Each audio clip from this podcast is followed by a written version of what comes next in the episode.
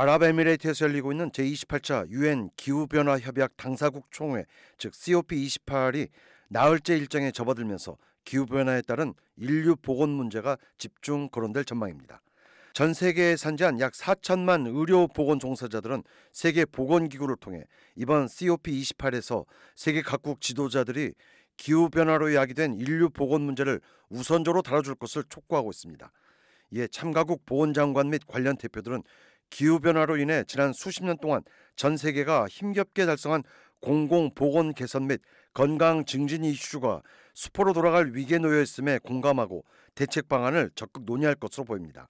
세계 보건기구의 전문가들은 온도 상승에 따른 스트레스, 말라리아, 설사, 영양실조 문제가 심각해지고 있으며 이로 인해 전 세계적으로 매년 24만 명이 목숨을 잃고 있는 실정이라고 호소했습니다.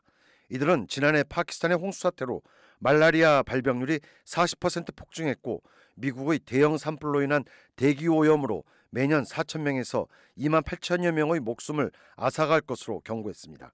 이번 회의에 참석한 슬로바키아의 주자나 차프토바 대통령은 기후 변화로 인본주의가 벼랑 끝으로 내몰릴 위기라고 지적했습니다. Every five seconds, someone dies a premature death because of pollution.